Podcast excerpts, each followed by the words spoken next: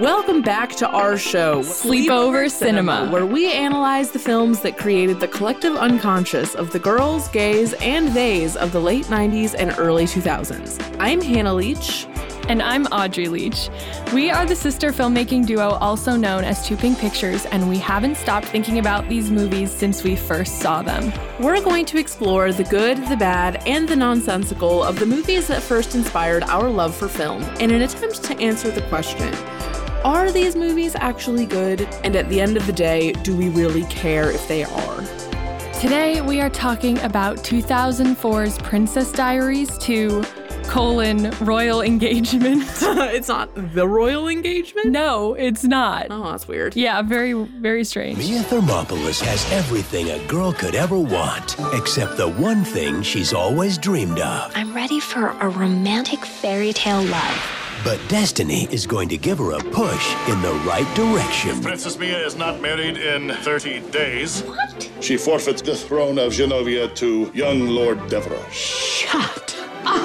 Grandma said, shut up. Shut up. I am eager to watch this movie, even though in my mind, this movie seems like it almost feels like a reboot in that it feels tonally really different from the first one. Yeah. Like it feels like much more of like a distinctive rom com almost, Yeah. or distinguished, not distinctive. Less coming of age, more rom com. yes, which makes sense. Still coming of age, Yes. but also rom com. yes. Um, but I know we're in for a treat today. Audrey, do you feel similarly? Yes, I do. Um, a lot of people think that the second movie is better than the first one, and we're gonna have an opinion on that. um, I haven't watched them back to back this closely, maybe ever. Yeah, same. So it's way more fresh in our minds now. We'll be able to have a more definitive opinion on that, Absolutely. especially by our current standards. So, Audrey, would you like to give us the facts? Sure. Okay, so Princess Diaries 2 Royal Engagement premiered on August 11th, 2004, in theaters, and it was released by Disney. It was directed by Gary Marshall, rest in peace legend. Some of his most well known films that he directed are Never Been Kissed, A League of Their Own, and Pretty Woman. Yeah, so Gary Marshall also directed the first Princess Diaries movie, and he's known for having this really good relationship with Anne Hathaway, and she really pays very wholesome tribute to him as often as she is granted the opportunity to. And that's always good. Yeah, and this movie's um, writer situation is a pleasant surprise, I think. Um, so the screenplay was written by Shonda Rhimes and Gina Wenkos.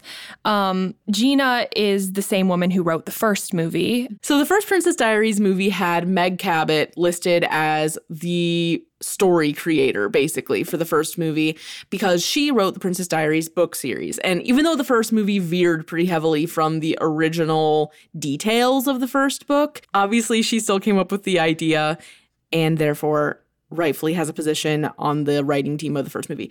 But for the second one, they said, we're going to take your characters and we're going to hire someone else to write the story. And you would think that that would cause problems or create some beef, but Audrey, uh, the uh, Meg Cabot blog historian. yes, the the, the, uh, the Meg Cabot blog historian is here to uh, give us a little taste of what Miss Cabot was thinking during the time of the development of the second movie.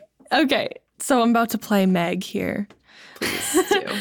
Another thing people kept asking me about was the Princess Diaries movie. Will there be a sequel? Well, while I was in Los Angeles, I met with the producer of the movie The Princess Diaries and found out a ton of stuff about the sequel. It's going to be in theaters in summer 2004. The movie's sequel isn't going to be based on any of the books in the series, though. It's going to be a whole new story made up just for the big screen. And no, I'm not mad about that. I really liked the first movie and expect to love the sequel just as much.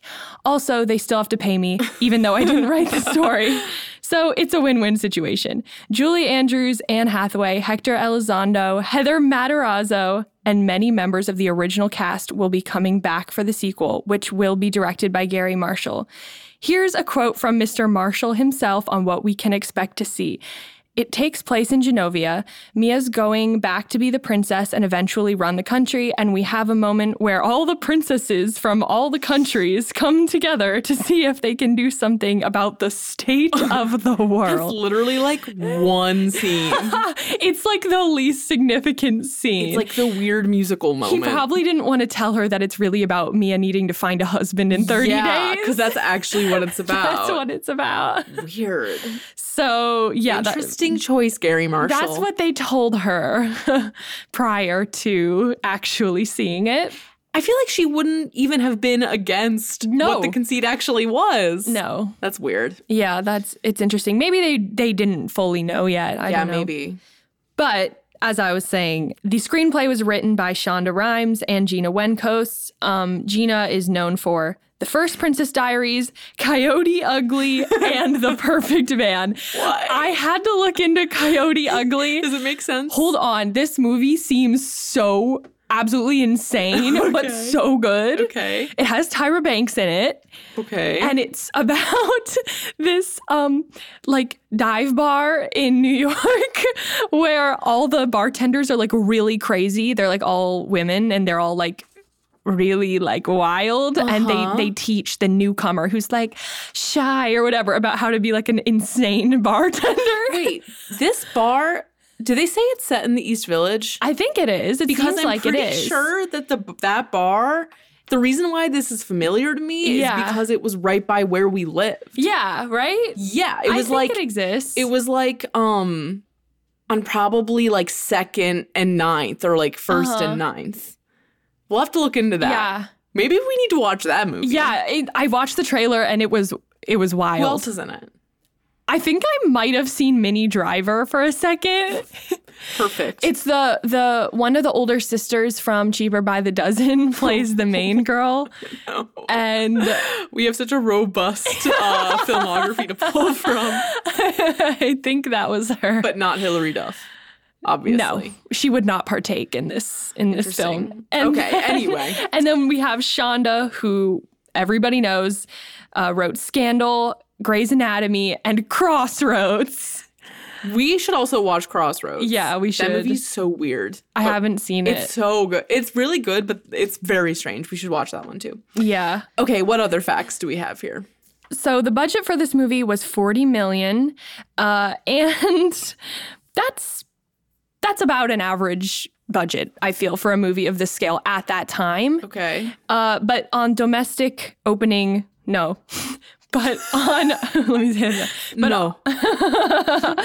but but on opening weekend domestically it only made 22 million kind of a flop uh, ish it, it's not Okay. the worst ever but it's not great um, especially for a sequel to such well-known IP, they probably were expecting IP being intellectual property. They probably were expecting a bigger outcome. Yeah. Uh, but worldwide, it made 134 million, um, and that's the overall over time. oh wow. Yeah. So okay. They're fine. They are absolutely fine. But you know, they uh, they really try to do better than that on an opening weekend. Right. So, taking a moment with Rotten Tomatoes, the critic score for this movie was 26%, which is abysmal. And the critic opinion that Audrey selected for us to read is. Anne Hathaway and Julie Andrews bring charm and elegance to the movie, but there's not enough material for them to work with in this sequel. I guess for both of them, there's not that much for them to work with. I mean, they're far better than the material as far as Yeah. what they can do, but that's not the point. Like, I, yeah, they. Ba- I feel like Julie Andrews. Does, I feel like Julie Andrews doesn't really do anything in this movie, but that's because they like make it not about her at all. she does get on the track with Raven, though. Right. the fact that Raven is even on, in this movie is so annoying to me, but Yeah. whatever. Um, audience score was fifty nine percent, which this is like a pretty that's pretty brutal but fair. representative example of how these critic versus audience scores tend to pan out. And so, for those of you who do not remember, the plot synopsis of this movie, uh, Audrey, did you write this or did you find this? No, I didn't write this. okay. this is the plot synopsis from Rotten Tomatoes. Yeah. from Rotten Tomatoes. Yes. American teenager Mia Thermopolis is still reeling over the news that she is a princess within the royal family of Genovia, a little known European nation with a population of barely 50,000. That's a lot of detail. As promised, Mia, along with her best friend Lily, travels to Genovia after their high school graduation. That is some cr- that's some creative license. The unlikely princess has hardly settled into the castle, let alone begun representing the country, when she learns that a larger title is approaching more rapidly than expected. Why is this so long? It seems as though Mia will have to take over as queen. Suddenly, in addition to further schooling on the etiquette of royalty, Mia finds herself with a daunting prospect. According to Genovian law, all princesses must be married before they can be crowned. Did you just take like the first paragraph of the whole ass synopsis? no. Okay. the actual synopsis is she's in Genovia. She's like five years older. And they're like, you have to get married to be queen because you're going to be queen soon. That's it. And you have 30 days. Right. And the 30 days is like a concession because they don't even want to give her the 30 days. Yeah, they're they're they're being rude. They're rude. Genovian parliament is being rude. okay, Audrey, give us these taglines. All right. We're going to hit you with three tagline options. Number 1, Oh, this is so bad. okay. to get the kingdom of Genovia, there's just a little hitch. to get the kingdom? yeah, it's not like she's trying to like dominate or something. Weird. Two. This one's my favorite. she needs the rock to rule. Well, that's also like a sequel to the first one, too, because it's Yeah. like she rocks, she rules. Yeah, she rocks, she rules. That's like it's kind of perfect. She needs the rock to rule is definitely the best out Yeah. of here. This next one is horrible. The next one is probably from like the DVD cover. yeah. It can take a lifetime to find true love. She's got 30 days. Horrible. She needs a rock to rule is definitely the winner. That's the winner. um We could probably go through the cast really quickly yeah. because Because we really only need to talk about one person here. two people because I forgot to put Raven on this list. Oh, okay, okay. So with this cast, we have a lot of returning champs. We have Anne Hathaway as Mia. We have Julie Andrews as the Queen. We have Heather Matarazzo as her BFF Lily, and we have Hector Elizondo back as Joe, the security Yes. person, and also like Love Julie's interest. lover for some reason. but uh, very importantly, Most importantly. baby Chris Pine in this movie as Anne's love interest, as her as the main love interest. yeah. we hate to love Chris Pine. I hate to Mm, I don't love Chris even Pine. hate to because look at his uh look at his filmography. Look at what he's known for. look at the choices that he has made when he could have made the most like douchebag choices i about his career. Okay, ex- expand upon this take. Like he could have been Oh, who's like a good example? He could have been like Ben Affleck or something. Okay, You know, just it's just kind of like distasteful. like you know, a lot of girls and women like them on screen, like Ben Affleck. I don't know why though. Like why? For I what don't know. reason? I don't know. But um, anyway, he's most well known for the Star Trek movies and Wonder Woman, yes, and in my opinion, this movie also. yes, Yes. Um, And I just feel like he's a really good person. I feel like he's a good person. I've watched a lot of interviews he is a cutie. and um, He pulls off really aggressive collars really well in Wonder Woman, and I appreciate Yeah. that. Yeah, and I, I just feel like he's there for his female co-stars. Like I feel like he's not We're projecting a lot Uh, terrible. onto Chris Pine, but uh, Well, you I know, buy it. I've watched a lot of interviews. All right, okay, okay. I could be wrong. This could age very, very poorly, Hopefully it doesn't though. but hopefully it doesn't because Chris Pine is where it's at in my book. yeah, he does look like a very problematic figure from my high school past, and I think about that every time I see him. Like if you took James Marston and Chris Pine and smashed them into one Yeah. person, it is this person I knew in high school. You need to separate that though. it's so hard to separate though because his face shape is exactly like this guy I went to high school with. mm-mm, Chris Pine is angelic. All right, whatever. And then our other notable ca- new cast member is Raven Oh Simone. yeah, Raven Yay. Simone is like basically a cameo role in this movie, but uh She's like an Easter egg almost. Yeah. She's like an Easter egg of 2004. And I did say Raven Simonier. That's the correct pronunciation. Yes, that is the correct pronunciation. It's pretty much in the height of That's So Raven fame. This movie came out pretty close to or it. she was like a very, very hot yes. uh, Disney person. Channel star. Yeah. Um, like just as bankable as Hillary Duff, probably. right. And or like in a in a slightly different way, because obviously, but yeah, but they stuck her in this movie and they had her sing with Julie Andrews. yes. and we'll talk about that more later. yeah, it's weird. It's like wicka wicka wicka and it's like painful. okay. Um, so 2004, what was happening in the tween cultural sector at this time? Audrey's just hitting us with Shrek 2, Shark Tale, and series of unfortunate events all coming out in that year.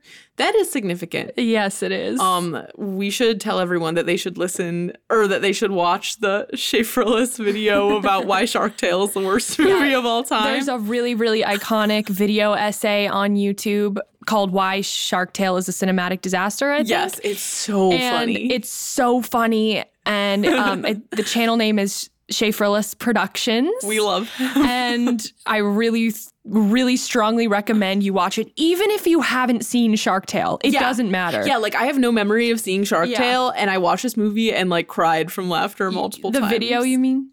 Yes, the video, not the film. It could be a film though, honestly. with Yeah. The length. Um, so okay, that was going on with movies. Uh, Ken Jennings was on Jeopardy, which for some reason was a huge deal. We all knew about. uh, similar to like the Michelle Kwan thing. Like, why did we all know about Michelle Kwan? I don't know. And all of this was like pre social media too. So it's like, did a news outlet just decide that Ken Jennings was gonna matter? well, he held the record. okay, I guess. Whatever. Um, musically, the hottest artists uh, at the time were Blink 182, Green Day, Usher, Alicia Keys, and Sierra. um, reminds me of the song Like a Boy. I love that song. Yeah. Uh, and fashionably, Audrey has put in here uh, low rise capris, juicy sweatsuits, and layered hair. like Correct. two layered. Yes, all of this is reminding me of my elementary school best friend, Audrey Sheeks. She was like, she had an older sister who was very like into all the pop culture at the time. And whenever I see stuff from 2004, it kind of reminds me of like being at her house and watching my Super Sweet 16 and like Yeah. eating Tostitos. and she had like pink sweatpants and stuff like that. You remember? all that? Yeah. What a time. all right. Three things we remember from childhood about this movie, slash, when was the last time we watched it? I think I watched this movie at some point within the last five years, but I don't remember when. What about you? Same. I think roughly the same. Yeah. None of my points for things I remember about this are things we haven't kind of already discussed, except Okay. except for how amazing the closet is. Oh, yeah, yeah, yeah. Mia's new closet. Right. She set the standard for fancy closets. Yes. With the remote control. Oh, yeah. That's so exciting. I'm Yeah. excited to see that. And there's like really beautiful jewels. There's like a, sh- a Yes. shelf of jewels that comes out. Okay, what do I remember about this movie? Oh, there's a part when they're in the garden at some point and there's someone singing, I'm pretty sure in Korean, a Korean version Yeah. of Miracles Happen. Yep. And that's like a fun Easter egg. I really enjoy the scene where it's like the slideshow of potential suitors Yeah. for Mia. And she has like really good dress at some point. The wardrobe is really good in this movie. I'm pretty sure her hair is really good in this movie too. Yep, it is. Um, and I really don't like the Raven Julie Andrews song. 'cause It's really oh corny. my gosh, but mattress surfing. Yeah, but like that whole movie or that whole scene is like a set piece. Yeah, basically. it's like it's like the gimmick of the movie. Yeah. But I can't just sit here and be mad at Julie Andrews mattress surfing with like a veil on or with something. like this like flowy cardigan and like grace. I- Yeah, I, it's just, true, it's true. You can't hate on it. it kind of feels like this in my memory that whole scene feels like watching a gag reel kind of Yeah. like a weird middle of the movie gag reel but uh whatever this is on disney plus so we're gonna go fire it up um audrey do you have any last words before we go watch it Mm, if you have any pears handy, maybe snack on some pears because it is the fruit of Genovia. It is their delicacy. I wish I had one. That sounds good. yeah, I'm it does. definitely going to have some food during this. I'm hungry. Last time we recorded, there was a huge windstorm, and my dinner was popcorn and an apple with some cheese on it. So That could have affected our critical viewing of Ice Princess. that movie was hard to analyze. yes, it was. But this one should be far easier. Yeah, I feel like we're way more on it today. Yeah. It's because it's like 4 p.m. instead of later. yeah. All right. We will be right back.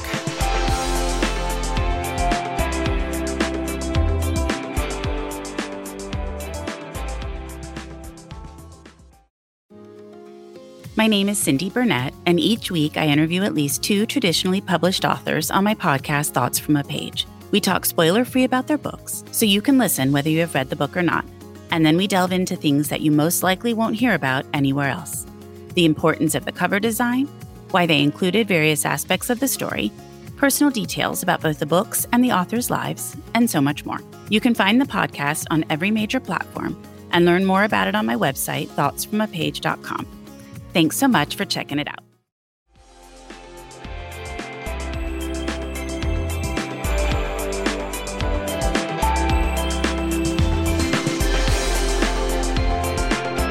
And we're back.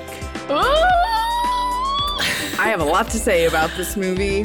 Not how I remembered it necessarily. least. yeah, To to, say say, the least. the least. We'll hold back on our critical consensus for the time being. Audrey, would you like to Yes. share some of the producerial information we uncovered? Yes, there's a few things that I accidentally left out of my notes. um, my apologies to specifically Deborah Martin Chase and Whitney Houston, who are the iconic producing duo behind Cinderella that we covered a few episodes ago that has Brandy and Whitney Houston in it.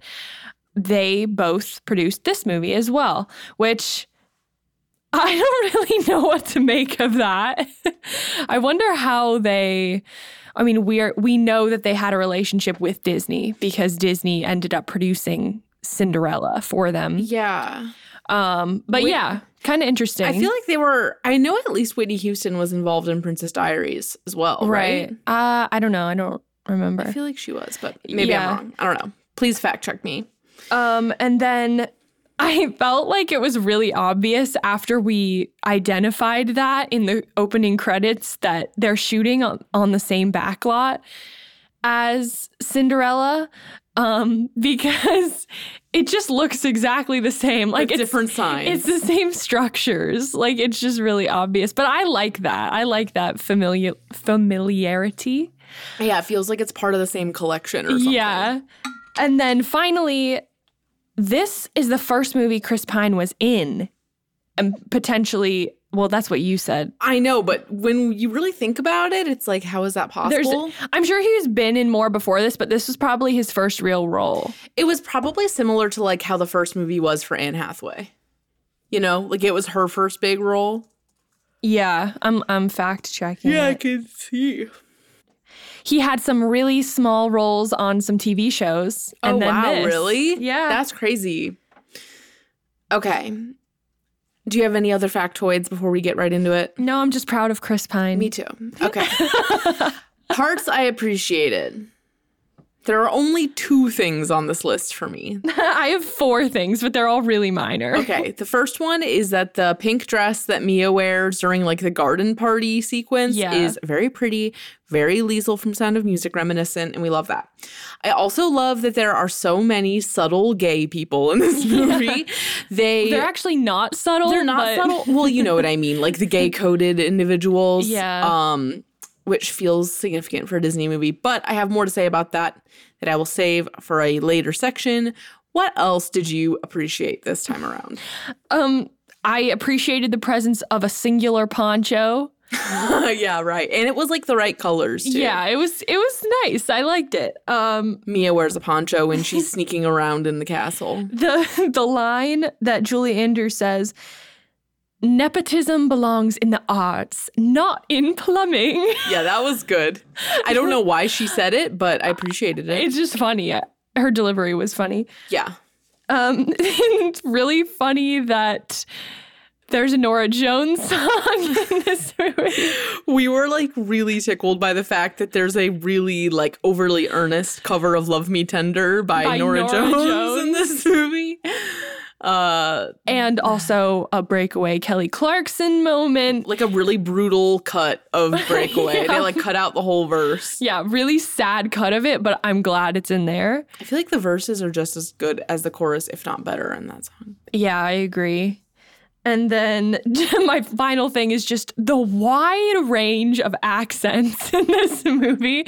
You have like every type of accent all in one movie. Yes, yes, yes. Very uh It's international like vibes. every person chose a different accent. like not an exaggeration. Like- like, you have like you have like Cockney chimney sweeps, random g- people, and then you You've have got Scottish, you've extreme got French. British, French, yeah, like all the countries, all Which the does European make countries. sense for something for a place that's like fake Monaco. Yeah. I feel like that makes sense. Yeah.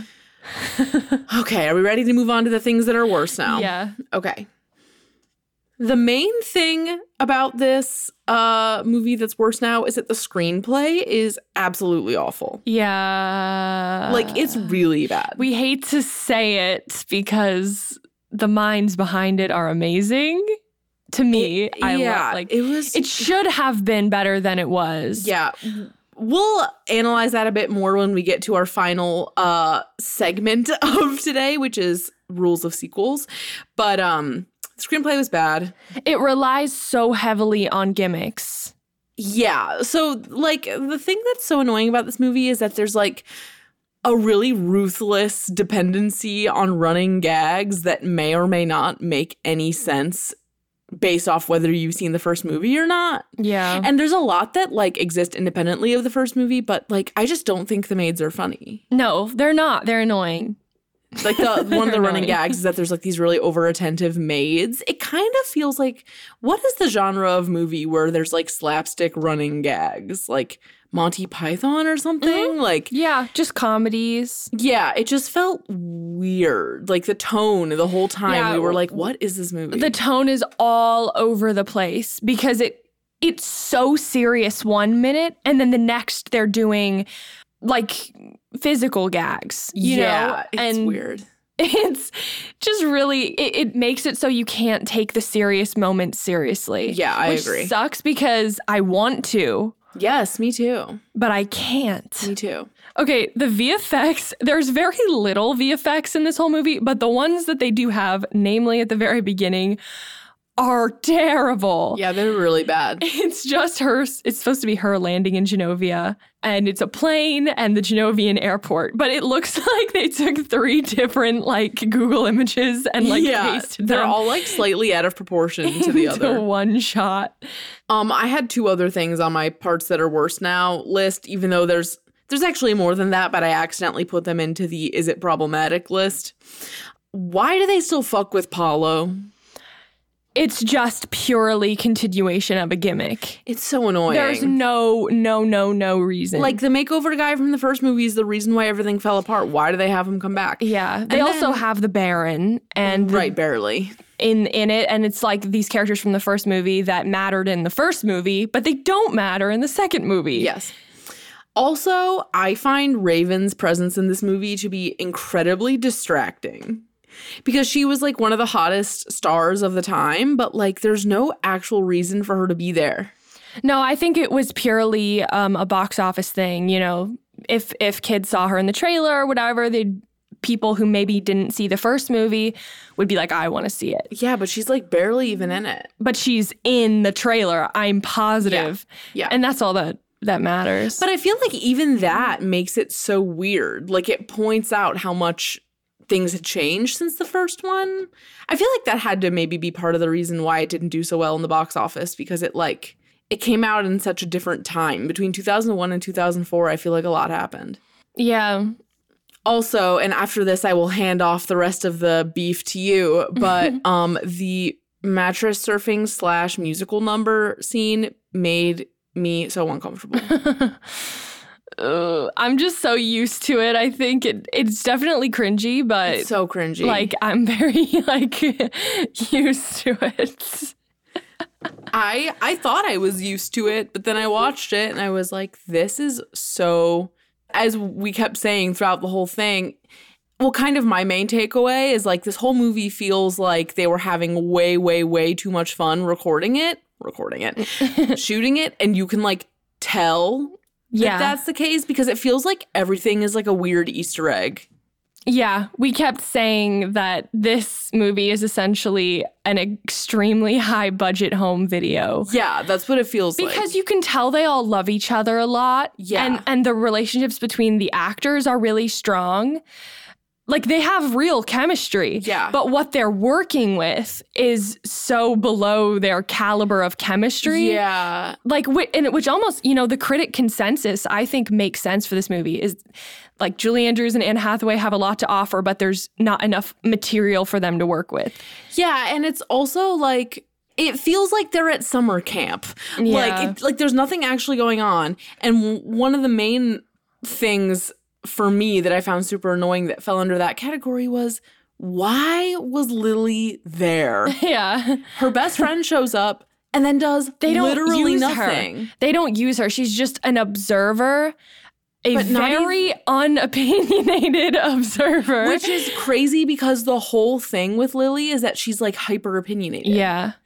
Like her opinions played such a big role in the first movie. Yeah. And she literally Because Mia was a bit of a pushover Yeah. and Lily told her what to think a lot Yeah. of the time. Lily is so irrelevant to the plot of this movie. It's honestly unbelievable. And I mean, we do appreciate her presence because we love Heather Matarazzo, right. but they also force her to be straight too. Yeah, they have her jump out of the closet and then it literally jump out of the closet. And then at the end, they have her like weirdly give her number to this like, town crier type. Novian army dude. yeah, it's like, okay, first of all, she's going to Berkeley for grad school and is Like- obviously hugely gay. Why would she be giving her number to a military person, first of all, let alone a man? It's just wrong in so many ways. Yeah, we were saying that it felt like she was playing like a caricature of what a straight woman was. yeah, like, like whenever Heather was like making fun of the role she was playing as she was Yeah. playing it. And the other thing is that she basically isn't even playing a role. It's like so clear that she's being herself. So then when Yeah. they like weirdly make it about her having a random love interest in the end, it's like, why did you add that in? Yeah.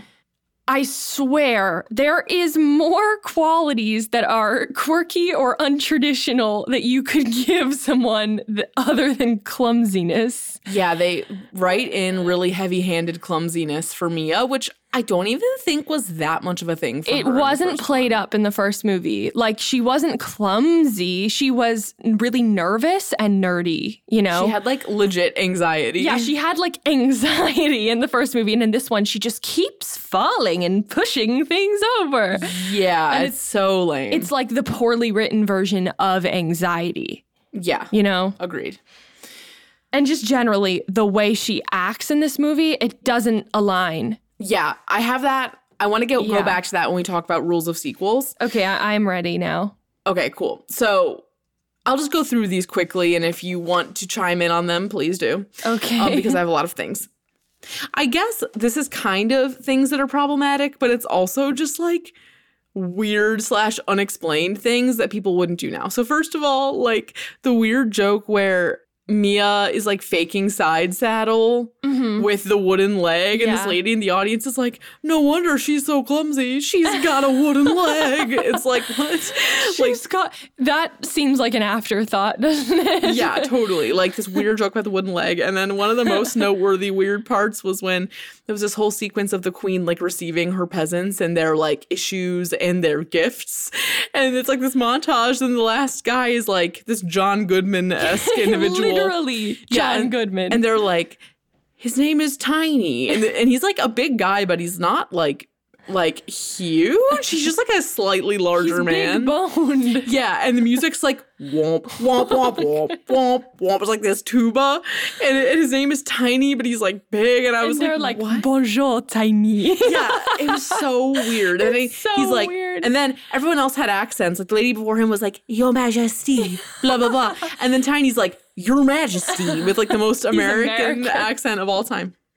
And then he like releases this chicken and it like causes problems. It's like, who wrote this? Like, why is this in here?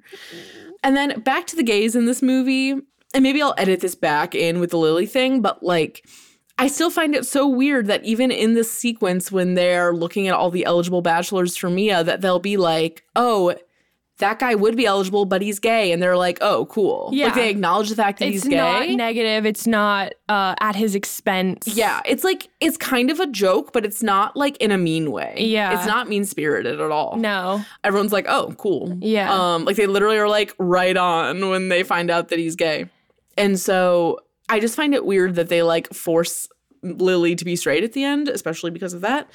Also, because I feel like in 2004, being like gays are cool was like kind of more of a hot take. Yeah. Because, do you remember the Hillary Duff um, Yeah, commercial that was uh, promoting anti homophobia? I Yeah. don't, what do you even call that? You Uh, know, was- it was pro gay. I don't know. Yeah. but it was like anti-bullying. Almost. Yeah, anti-bullying. She like walks up to some kids and and they've just been like, "That's so gay," and she goes, she goes, "When you say that's so gay, do you realize what you say?" She's like, "Cut it out." yeah, so great. It feels like that. I don't know what year that's from, but probably around the around same then. time. Yeah, and go, but the the thing where they're going through the slideshow, it is sort of at his expense now that I'm thinking about it because Joe says, "I bet his boyfriend thinks that too." But he said that in the way where he was like trying to gently let them know that he wasn't eligible. Yeah, like it could be so much worse. he didn't say it in like a that his boyfriend No, thinks that it's- too. Yeah. Yeah, I guess it, it's just in this kind of neutral ground. I thought it was okay. I think it's okay. Like, but it's especially for the time. I mean, Yeah. for a kids movie, a Disney movie to have that and it be neutral to positive Yeah. is good. Yeah. But like, yeah, it is It's not like when they were like he's gay, they weren't like oh Yeah, they oh. They weren't- were like they were like yeah, Right. and then moved on. Yeah. So I don't know. I thought that was fine, but Yeah. um, but the fact that they make Lily straight is not fine. not in my fine. Opinion. It's not, okay. Fine. Just like the best friend in Ice Princess. Right. Why won't they just let the gays be gay? Let and them also be gay. going all the way back to our first episode with um oh, what's her name? What's Lola's friend's name? Oh yeah, Allison Pill's the actress. Allison Pill. Um, That character is gay. yeah, that character's gay. Okay. This was in Confessions of a Teenage Drama. Queen. Yeah. We're moving very quickly.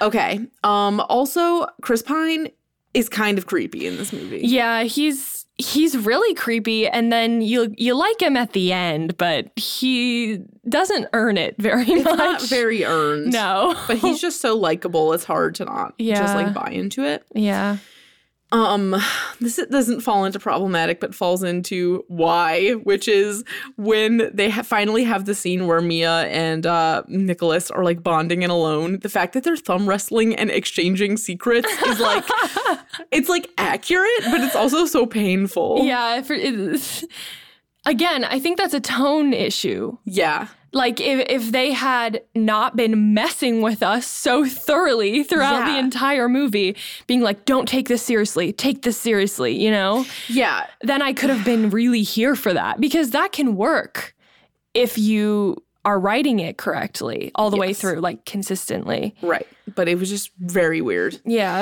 Um, and then my last two qualms. This is not problematic, but it has to do with um the royal bloodline. At the end, so the whole point of this movie is that Mia is trying to like be accommodating to Genovian law. And then at the end, it just first of all, they like never talk about Genovia in this movie. So at the very end, when uh Chris Pine is like, Mia has a vision for Genovia, I'm like, What is that?" What's the vision? We never talk about Genovia. The only thing that alludes to her having a vision is what she did, w- the stunt she pulled with the orphans at the parade. Right. Like she wants to have the orphans to the castle for a party. It's like that's not actually Her vision is having a sleepover with little girl. But that wasn't even a sleepover with the orphans. That was a sleepover with, her the fellow pr- princesses. princesses of different nations. Uh, who yeah, all seem to be remarkably American. yeah, they're all extremely American. Do you know what we're not even thinking of? what? You know that all the girls in that scene have to be the daughters and granddaughters of the crew. Some of them, yeah. Definitely. So I mean, th- that's just a lot of girls, but like probably there was a few. We'll, we have to look it up after this because there has to be a reason why those girls were there. Because it wasn't like they were all like acting, they were kind of just sitting there, slash I having think fun it's- on camera. I'm sure it's a mixture Maybe. Yeah. I don't know. I think we should check. because a lot of them look really casted to me. You think so? Yeah, I guess. I think it's a probably. mix. Yeah, yeah, yeah. Um, and then on top of all of that, my next question is why does Mia love Genovia? Because she never talks about it. And then Mm-hmm. the whole thing. Okay, so in the beginning, or in the first movie, Queen Clarice is like, I'm not royal by blood, yeah, but you could rule. Yeah. Is what she says to Mia. But then in the second movie, Queen Clarice seems to be ruling. she is rolling. She's ruling. I think it's just some sort of Genovian exception. like the I don't whole- know. I just have many questions about the way that the uh, bloodline is And it's functioning. also weird because they're basically saying that Queen Clarice is retiring and that That's like literally not how it and works. that Mia will become queen when she's retired. the Queen of England is like old you're as shit, queen and she's still until the you're queen. dead. Right. Then you're not queen. Well, maybe what it was is that Clarice was like holding the spot until right, because she no, came of nobody age. was able to take because over. his brother abdicated to the church, as we remember. right. Okay, so yeah, I think that is it. I think it's like a special situation. Wait, wait, wait, wait, wait, wait, wait. Hold on, though. That doesn't make any sense because you really, so they really mean to tell us that there isn't a single eligible male heir to that throne. No, there is not. Other than Nicholas. But Nicholas, how old is Nicholas? Because if the whole point Nicholas is is turning really young. 21, we need to know how old he is. Yeah. Okay. I feel like that's a can of worms there's no answer to. yeah, it's true. Okay, so is this movie still good? I would like to propose that we evaluate this movie based off the Schaeferless Productions rules of sequels of what makes a good sequel. So these are the rules. One, a good sequel must expand the universe, it must continue the plot, it must expand upon themes from the first one and introduce new themes, and it also must leave an impact on the universe in a positive way. Does it expand the universe? Yes, it does expand the universe because we are seeing Genovia. I mean, if you want to take that in the most literal sense, it is expanding the universe. It does expand the universe, but it doesn't really retain the existing universe. No, it doesn't retain it at all. There is no feeling of continuation of San Francisco or anything that she might have brought from then. Yeah, 100%, including her personality. Yeah, she did not bring her personality. It's not consistent. Like, she, she apparently lost her personality in college. yeah, she's like not funny anymore. Yeah, she's not funny and she's not Like that. personable. She's not like sh- she's not relatable. Uh, She's not skeptical at all. yeah, which which was what made her fun in That the was, first like- movie. Yeah, her skepticism is like the point. Right. And that she like is so actively resisting the lifestyle that is being thrust upon her. Yeah. Which is what makes her uh, her arc earned by the end is that she's come from this place of being like, No, no, no, no, no. I'm no. waiting for normal body parts to arrive. I can't be a princess. And then by the end, she's like, I understand, like, the importance of this and, and that Right. I need to think of people other than myself. Maybe I Right. could help people. Right. And, that's where we're left. Yeah. And then in this one, so the next rule is continue the story. First of all, there's a five year age gap in between the first and Yeah. age gap, a five year time gap in between the first and the second, which I feel like they downplay for some reason, even though it's like Mhm. important. Yeah, I think that, you know, in the most, again, in the most literal sense, it is a continuation of the story. But d- because the time gap is there, it's making an excuse for all the inconsistencies. Right. They're like, she can be super different because there's been five years you Yeah. haven't seen. Yeah. Which is, even then, it's like, okay, but like for us to still feel like we know her, there still has to be some trackable similarities. And her her being lazily klutzy is not yeah. enough. And the only trackable qualities we see are like gimmicks. They're not, Right. you know, they're not traits being manifested in a different way. Yeah. it's just uh it's just you know basically re- repetitions of lines and situations Yes. Agreed. It's like really annoying self referential callbacks. yeah Also, this movie, it retains it's like kind of the same plot in that it's like exposed by the press Mm-hmm. and then tries to bail out of a major public facing event. yeah And like I think that that's okay because it kind of makes sense within the world of the it's like the royal family. Like that is Right. what happens to the royal family, Right. but the timing is like kind of exactly the same. And also um the th- part of what made the first movie so good was like the makeover movie Mm-hmm. or like the makeover montage part of it and this one did not have any sort of makeover or And it, it did but it wasn't like didn't- central to it the didn't plot need it it didn't, didn't- need it well, at r- all Right. And it kind of felt like it needed some kind of similar device to make it good, but it just didn't have it. i don't even think it needed a similar device because it's not relevant anymore Well, to which I say, then is it even worth having a sequel? I I'm like not really, but they needed the cash grab Right, that right, right, ended right. up not being a cash grab. Right. Um, and then the last two are uh, well, first of all, and then the next one is expanding on themes and introducing new themes. I do not think any new themes were introduced in this. no new themes that were worthwhile. It was like they expanded on the last note of the first movie the whole time. Yeah, which is, you know, getting to know duty. the country, Yeah. the yeah, the duty of being queen or princess, learning how to be a princess slash queen. Um but yeah, and and then there's, you know, I guess the new theme is like about romance. It's kind of like It's like everyone deserves to find true everyone love. deserves to find true love, but like not everybody can relate to being betrothed. So Right, it's right, kinda right. Like okay, It's like kind of an escapist rom com. Yeah. Because of the royal element, but then at the same time, they're like still trying to make it grounded, which it just isn't by nature. yeah. So just let it let it not be. I Just guess. Don't make the sequel. yeah, Here's my I feel like there could have been a sequel that was tonally consistent to the first one, uh, if it wasn't entirely in Genovia. well, what I was going to say is that I think that they made a mistake by not adapting the second book. Yeah. Why wouldn't you just go with the, books? The material is there. I mean, it's the continuation of the first book.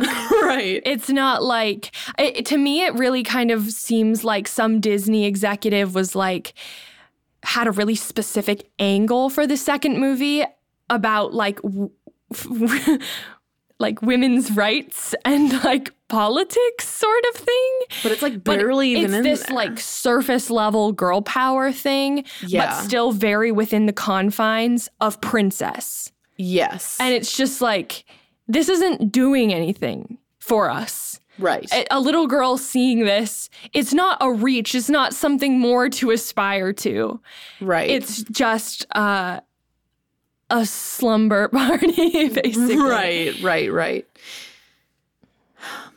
I guess really what the answer to this whole thing could have been is they could have made a TV series off the books Mm-hmm. instead of movies. i'm yeah i don't think that would have been good either but What if it was like a limited series? Maybe- though? that was less of a thing back then I know, but like now it would be good. like that wasn't really a thing back then. But But be so good. yeah, I mean, I would love What a if they modern remade take on this. What if they remade this? Who would you cast in it?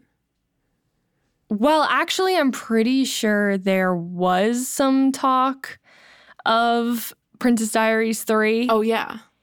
Anne Hathaway was talking about it. Right. Aren't they doing it? I thought so. Now it's probably kind of up in the air, or like, you know, I don't know where, where they are in development with it. But yeah, I remember that was online. I feel like it would inevitably be her, like, on one hand, like she could be having children, but then on the other hand, she could be like leading the world out of a major crisis or something. Yeah, I, I think it falls in the category of reboots for the sake of reboots. Like, yeah, right. um, the Lizzie McGuire situation that's going on. Do you know about this? Yes, that they were going to reboot it, and then Hillary Duff demanded that it be like mature That it and be Disney realistic, and Disney refused. and yeah, and Disney won't wouldn't let her see it through the way that she wanted, and uh, so it's up in the air. It's back in development now. Like they literally started shooting. I know, I remember. and um i th- i feel like you know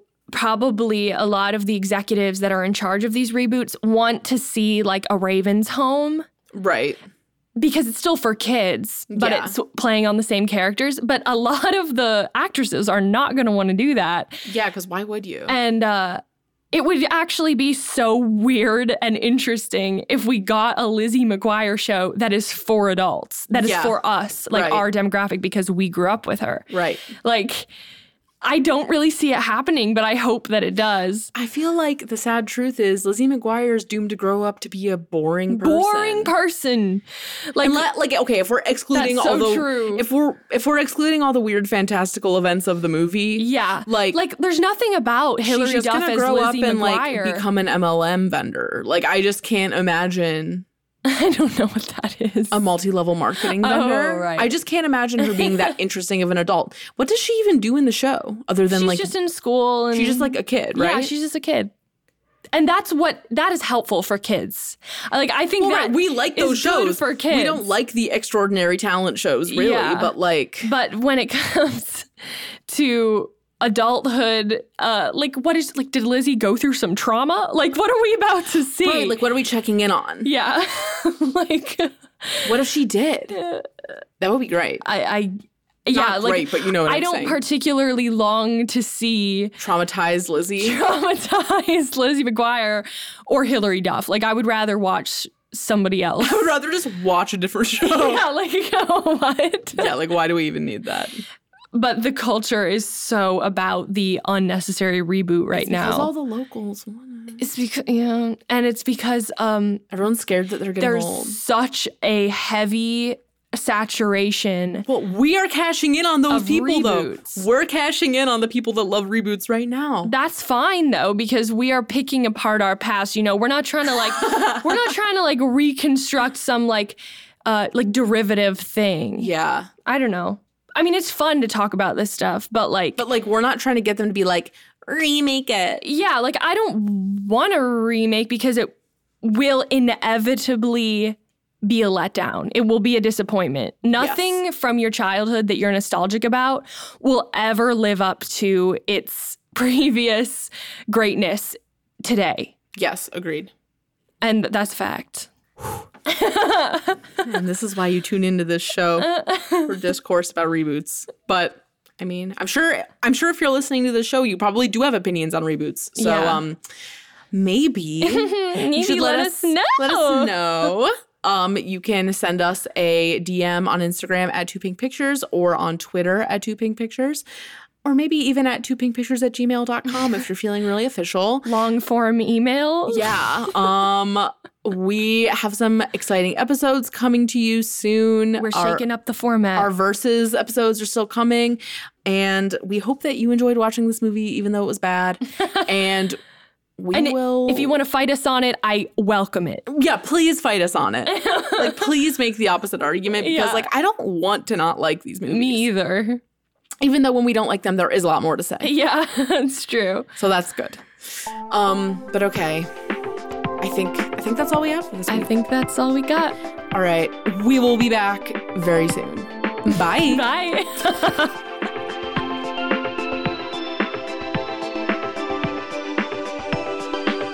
You can find more from us at evergreenpodcast.com slash sleepover dash cinema and keep up with our latest creative projects at tupingpictures.com. We're on Instagram and Twitter at Tuping Pictures and would love to hear from you there. And if you like the show, if it brings back evocative memories of childhood or tweendom or babysitting, share an episode of your choice with your friends. And maybe even leave us an iTunes review telling us what movie you'd like to see us cover next. Sleepover Cinema is a production of Evergreen Podcasts and is edited and produced by me, Hannah Ray Leach. Special thanks to mixing engineer Sean Rule Hoffman and executive producers Michael D'Aloia and David Moss. Our show music is by Josh Perlman Hall. We'll chat again soon. Bye.